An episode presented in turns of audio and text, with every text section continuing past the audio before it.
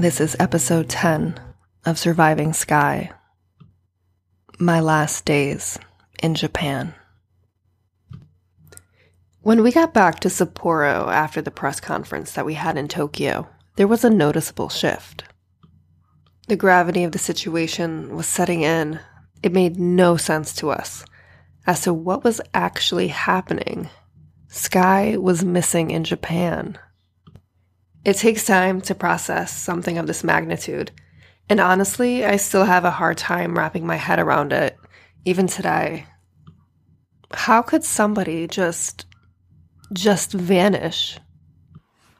Skye was a 5'8, 180 pound American woman. Missing in Japan. It just. It just wasn't making any sense. And how could we just sit around and wait, knowing that Skye was out there somewhere? But that's what we did. That's all we could do. The most substantial lead came in soon after the press conference. Skye was seen at an inn in Noboribetsu, two inns to be exact. Noboribetsu was over a two hour train ride from Sapporo. So, what the hell was Skye doing there? What was going on over there? What did she go there to see? Was she meeting somebody? When the police informed us of this news, we immediately wanted to go. But we were advised against it. They told us that they had already spoke with the witnesses, that there was nothing that we would be able to do. And in that moment, that made sense. Like, really, what else could we do? Walk around the streets and just call out for her? Accost anyone that we thought might know something? We didn't know the language. The previous experience of passing out the missing persons flyers had proven to be humiliating, humbling, and infuriating, let alone insulting to anyone we approached. It was the shame and horror of that episode that had us agreeing with them. Though today, we would have done it differently. We would have gone. Maybe we couldn't have spoken to anyone directly but we could have at least seen the town for what it was. Maybe we could have seen or understood the reasons why she went there. Or maybe it just would have added to the confusion of why Skye went there in the first place. I don't know if doing anything differently would have made things any easier for us in the long run. Another lead was from a taxi driver, and to be honest, I don't remember more than that. The one thing that we don't have are the case files from Japan. We don't have all the information that they were able to gather from their investigation. And I don't know why we never got a copy of anything while we were there. We mainly communicated through the ambassador. He was the main contact, the one that translated everything to the police and vice versa.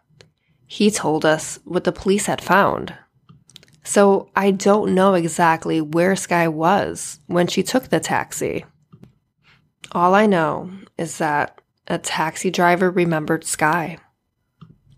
There was another witness who had seen Skye at a ticket kiosk.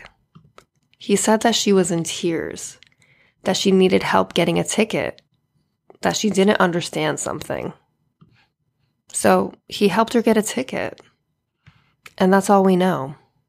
Besides the ticket kiosk encounter, everybody reported to the police that Skye was in good spirits, that nothing seemed out of the ordinary. Now, this is what's always been a real head scratcher. If Skye was planning on committing suicide, why go through all of this? Why fly from Southington, Connecticut to Sapporo, Japan, and then another two hour commute to a coastal city whose main attractions are their hot springs? Like, why? What was going on? What was happening?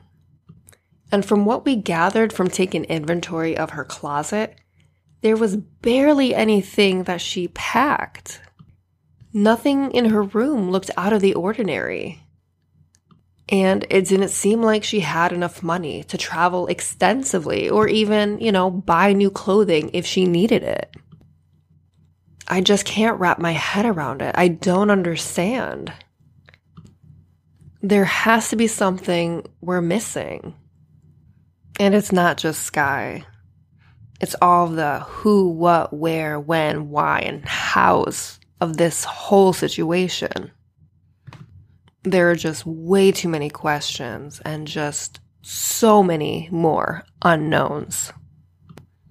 And yet, we sat in a hotel room in Sapporo and we just waited. And when we weren't waiting, we were waiting and walking around Sapporo. And we were waiting and watching MTV. Because music seemed like a universal. And for some reason, Mariah Carey was insanely popular. There was just so much Mariah Carey on MTV in Japan. And I love Mariah. Visions of Love was one of the first albums I had on cassette. I could probably listen to Mariah all day. So I wasn't mad about all of the Mariah that we watched in Japan.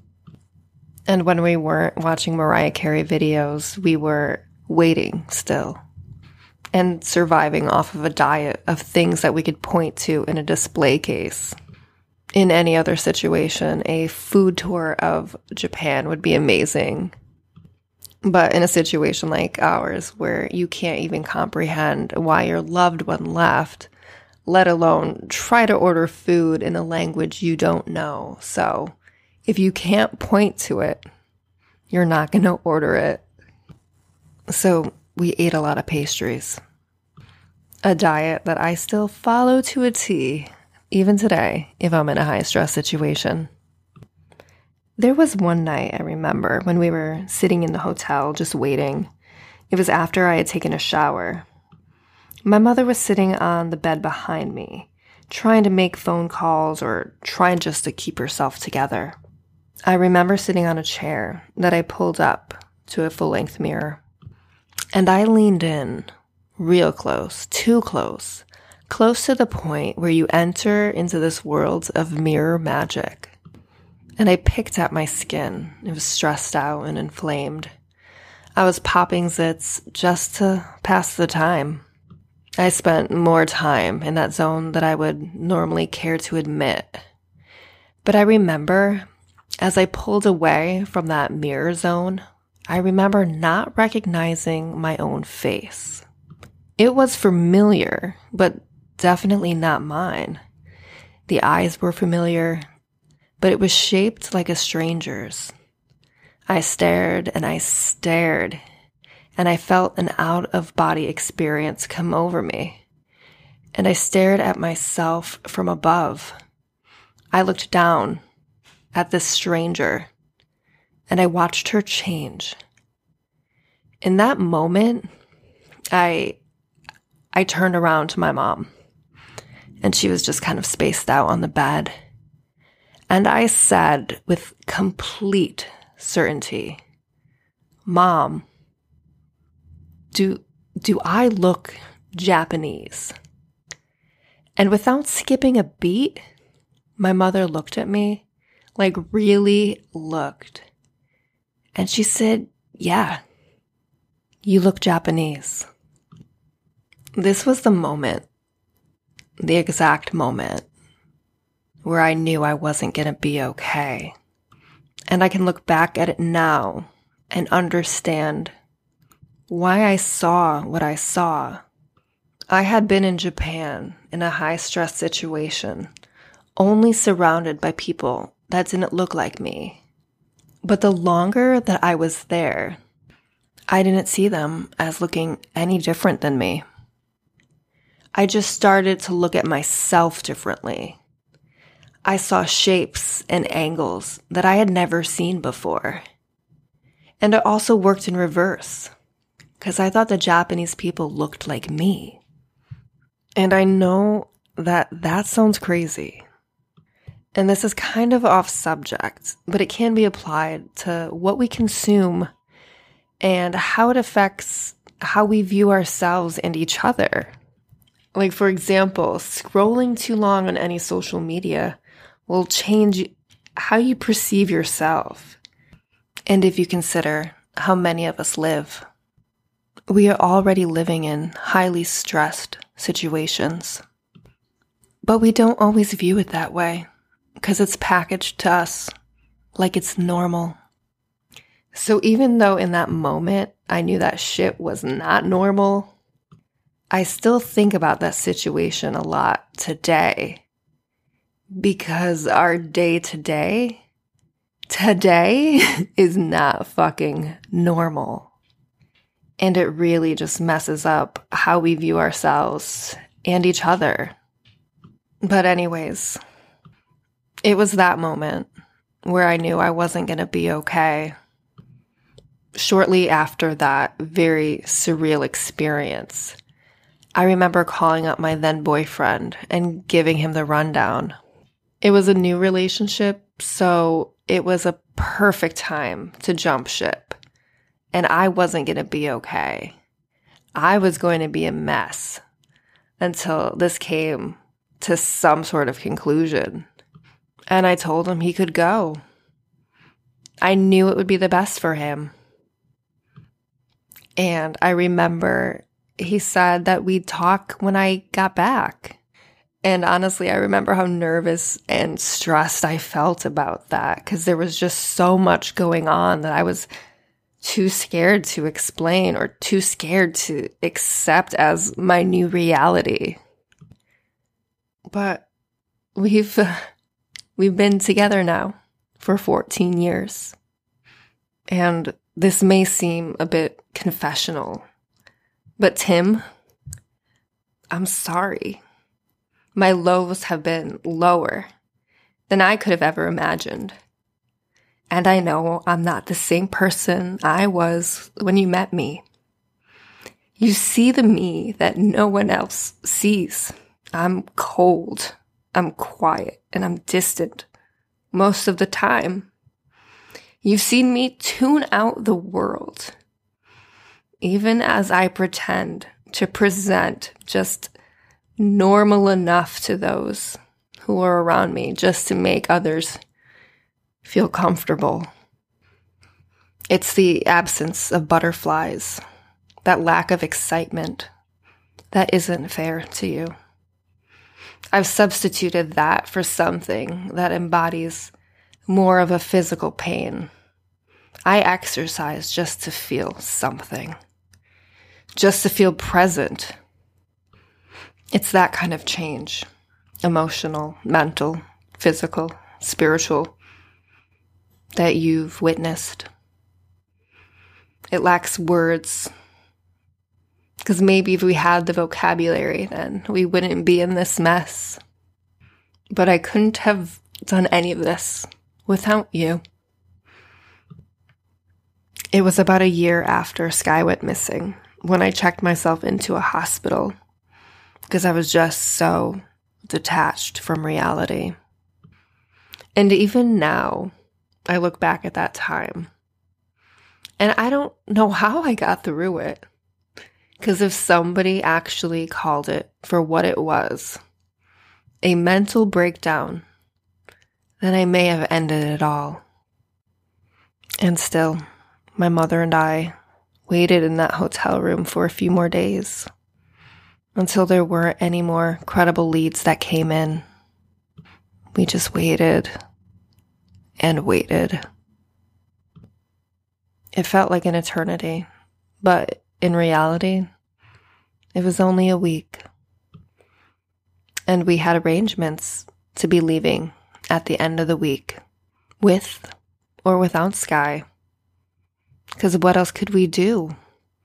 We didn't have enough money to sustain this. We didn't have any leads. We were nearing the end of our time there, and it felt terrifying. It somehow felt more terrifying that if I didn't go home, I would lose my job. there was a part of me that knew if something like that were to happen, that I would lose all sense of self. I knew I didn't need a job to define me, but I needed a job to distract me. So, in a way, that was enough for me to say, I have to go back because I can't lose everything. My parents, too, faced that same kind of motivator. They could have taken out a loan. They could have quit their jobs and dedicated their time to finding answers, to find Skye. But what if you still hit a dead end? What if you also lose your home along with your daughter, your job? And then who is going to help you pick up the pieces? Because it became evident very quickly that everyone else moves on. We don't live in a place where you can be down on your luck, but also free of the cultural stigma and shame that goes along with that. Like the what's wrong with them? Why couldn't they just move on? I don't need to list out all of the unkindness that we face in the world because I'm sure that you're already aware of it all. So, as the week drew to a close, I was ready to go home. And not just without Skye, without my mother, too. She didn't have it in her to leave. She couldn't go. I knew that I was completely losing it. But somehow my mom found the strength and she stayed another week. She stayed another week alone.